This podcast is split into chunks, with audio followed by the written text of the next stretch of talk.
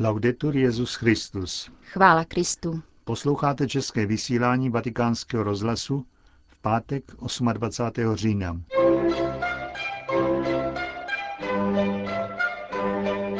Po krátkých zprávách dnes uslyšíte homílii otce Richarda Čemuse k nadcházející neděli. Pěkný poslech přejí Jana Gruberová a Josef Koláček.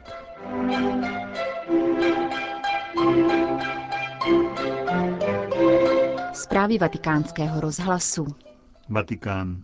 Účastníci včerejšího světového mezináboženského setkání v Asízi se dnes dopoledne znovu sešli se svatým otcem.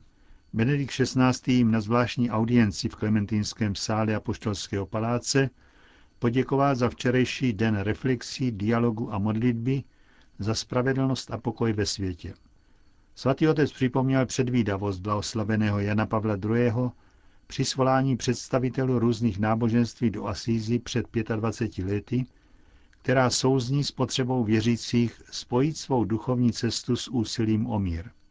Setkání tohoto druhu, zdůraznil Benedikt XVI., jsou vždy něčím výjimečným a zřídkavým, avšak živě dosvědčují skutečnost, že na celém světě žijí a spolupracují miliardy lidí, náležící k různým náboženským tradicím. Po audienci následoval společný oběd svatého otce se třemi z tý zástupci světových náboženství i poprvé pozvanými představiteli agnostiků. Augsburg. Jak dnes uvedla agentura KNA, katechismus pro mládež UKET se stává světovým bestsellerem. Doposud se ji prodalo na 1,3 milionu výtisků, řekl dnes jeho iniciátor a spoluautor Bernhard Meuser ve švábském hlavním městě. V současnosti se pouze na americkém trhu tiskne dalších 40 tisíc kopií. Publikace je dosud k dispozici ve 12 jazycích. Dalších 18 jazykových edicí se připravuje do konce příštího roku, včetně překladů do arabštiny a japonštiny. UKET se tak stává jedním z největších světových knižních projektů, uvedl publicista a teolog Moiser, který je ředitelem nakladatelství Patloch, jež vydalo německou edici katechismu. Jeruzalém. Při archeologických vykopávkách v Davidovém městě jižně od Chrámové hory byla nalezena krabička s miniaturními ikonami ze 6. či 7. století po Kristu. Zřejmě cestovní liturgický předmět, který sloužil k osobní modlitbě. Nález představila vedoucí výzkumu Jana Čechanovec spolu s představiteli Izraelského památkového úřadu doktorem Doronem Ben Ami. Podle archeoložky se jedná o první vzácnou křesťanskou devocionálii z byzantské doby v Izraeli.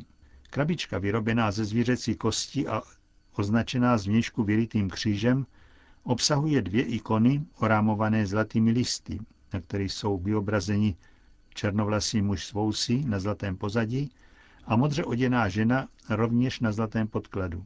Špatně dochovaná malba vylučuje přesnou identifikaci vyobrazených, ale podle vedoucí vykopávek by se mohlo jednat o Ježíše a Marii či o dvojici svědců. Mužské vyobrazení navíc vykazuje ikonografickou podobnost se sinajskými ikonami ze 6. století, zobrazujícími Krista.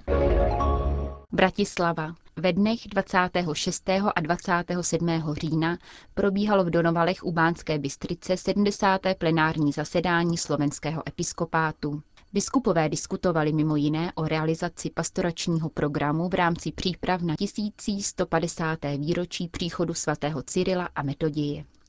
Druhý den zasedání poznamenala zpráva o smrti emeritního rožňavského biskupa Eduarda Kojnoka. Biskup Kojnok byl povolán na věčnost ve věku 78 let. Knižské svěcení přijal v Bratislavě roku 1956. Administrátorem rožňavské diecéze jej jmenoval Jan Pavel II. 14. února 1990. V roce 2008 podal demisi z důvodu završení kanonického věku.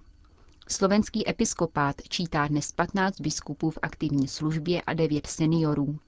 Za hranicemi země pracuje nebo sídlí na penzi dalších sedm biskupů slovenského původu. Konec zpráv. Nejen pro kněze, tak nazval svou pravidelnou páteční homílii otec Richard Čemus. Něžnost je výraz niterného vztahu vděčnosti, že ten druhý mi v důvěře otevřel své nitro nechá mne vstoupit do svatyně jeho osoby a dotýkat se jeho duše. Tím se stává zranitelným a já hledám řeč, jak jej ujistit, že se nemusí bát, že za něj cítím zodpovědnost a nezneužiji jeho důvěry. Tou řečí je něžnost. Platí-li to již na rovině čistě lidského přátelství, o co víc to platí pro vztah kněze k duším jemu svěřeným, kde jde o věci boží. Tento poklad máme však v liněných nádobách. Povzdychne si apoštol Pavel, když si uvědomí nepoměr mezi nesmírně drahoceným posláním, kterému bylo svěřeno, a vlastní nedostatečností. Křehké jsou ovšem i duše věřících, kterým my kněží máme onen poklad předávat. A to vylučuje veškerý nárok nám svěřené duše ovládat, manipulovat, podrobovat politickým či ekonomickým zájmům. Než bychom chtěli panovat nad vaší vírou, jíž chceme pomáhat vaší radosti, ujišťuje svatý Pavel Korintiany, zatímco Soluňanům připomíná svou přímo mateřsky něžnou lásku, kterou k ním chová. Bratři a sestry, píše, počínali jsme si mezi vámi tak něžně, jako když matka hýčká svoje děti. Tak jsme po vás toužili, že bychom vám nejraději nejen odevzdali boží radostnou zvěst, ale dali za vás i vlastní život. Tak velice jsme si vás oblíbili. A proto i my bez ustání děkujeme Bohu za to, že když jste nás uslyšeli kázat Boží slovo, vzali jste ho ne jako slovo lidské, ale jako slovo Boží. Vždyť tím skutečně je. Právě něžnost, se kterou Pavel zachází s dušemi, činí jeho slovo důvěryhodné. Není ve službě vlastního já, ale ve službě boží. V tomto smyslu bude svatý Ignác z Loyoli později klást na srdce tovarišům, aby jednali ad majorem Dei gloriam, k větší a slávě boží, ne vlastní. Bůh nám kněžím svěřuje své slovo pravdy, abychom je hlásali, klade nám do rukou prostředky spásy, abychom je rozdělovali, dává nám moc prostředkovávat boží věci lidským způsobem. Tato úloha v sobě skrývá ovšem ohromné riziko, že boží slovo přehlušíme naším, vlastním, někdy až příliš lidským slovem. Nebo že si zákon vyložíme po svém, takže místo, abychom lidem přístup k Bohu Otci usnadnili, jim ho svou lidskou neprůhledností stížíme, někdy dokonce znemožníme. Ten, komu byly svěřeny do rukou posvátné věci, nesmí se jich zmocňovat a s nimi disponovat. Nímž musí se jimi nechat formovat, utvářet. Právě v tom tkví kritika poexilního proroka Malachiáše. Po obnově chrámu 516 před Kristem bohužel nedošlo k obnově duchovního života izraelského lidu. Proto přicházejí slova napomenutí adresovaná kněžím za to, že opustili smlouvu a zákon a tak se stali pro ostatní kamenem úrazu. Nyní platí vám, kněží, tento příkaz, římá Malachiáš. Vy jste sešli z cesty, mnohé jste pohoršili, že opustili zákon a porušili jste smlouvu s Lévím, pravý hospodin zástupů. Proto i já jsem vás vydal v potupu a ponížení u všech lidí, protože jste nezachovávali mé příkazy a byli jste straničtí ve výkladu zákona. Nemáme snad všichni jednoho otce? Tolik Malachiáš. Jaké měla jeho tvrdá slova pozadí?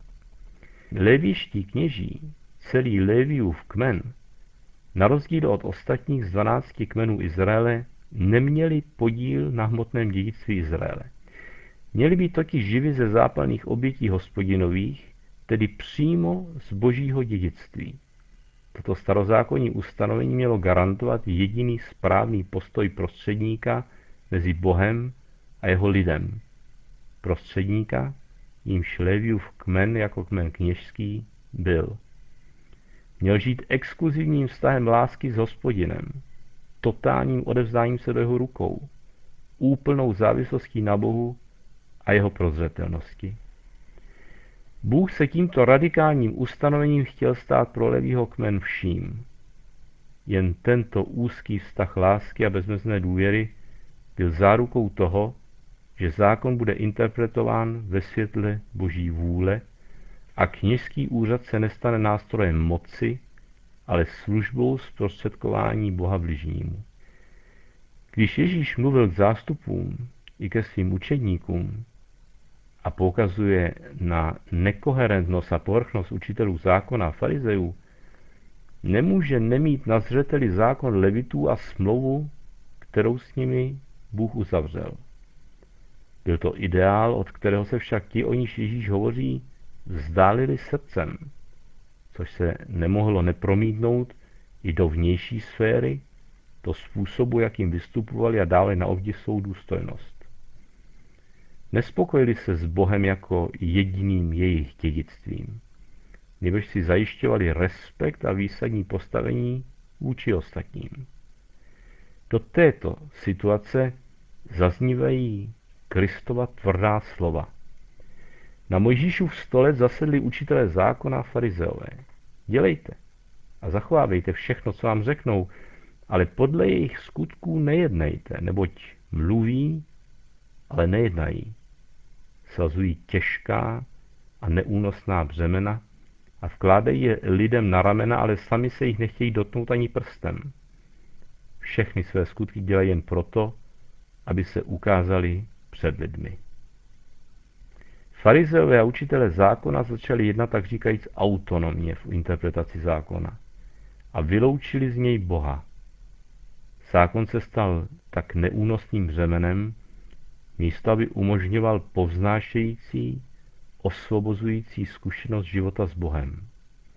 Intenzitu a důvěrnost tohoto vztahu vyjadřuje Ježíš tím, že nazývá Boha Otcem, neboť jen tento vztah dovoluje se přiblížit tajemství lásky a být jí zasaženi, vtažení do ní, mít na ní účast. Jen tak je možné chápat slova, kdo je mezi vámi největší, ať je vaším služebníkem. V tomto smyslu je třeba chápat také jeho příkaz nikomu na zemi nedávat jméno Otec, protože Jenom jeden je váš otec a ten v nebi. Dovoluje-li církev přesto, aby věřící říkali kněžím Otče, není to nevěrnost Kristově vůli, ale paradoxně jejím naplněním. Je totiž výzvou kněžím, láskou k duším dosvědčovat boží otcovskou něhu. Ale Neplatí to vlastně pro všechny křesťany? Hospodine, mé srdce se nevypíná, nevyvyšují se mé oči, neženu se za velikými věcmi pro mě nedostižnými. Spíše jsem uklidnil a utišil svou duši, jako dítě na matčině klíně. Jako dítě, tak je má duše ve mně. Doufej, Izraeli, v hospodina, nyní i na věky.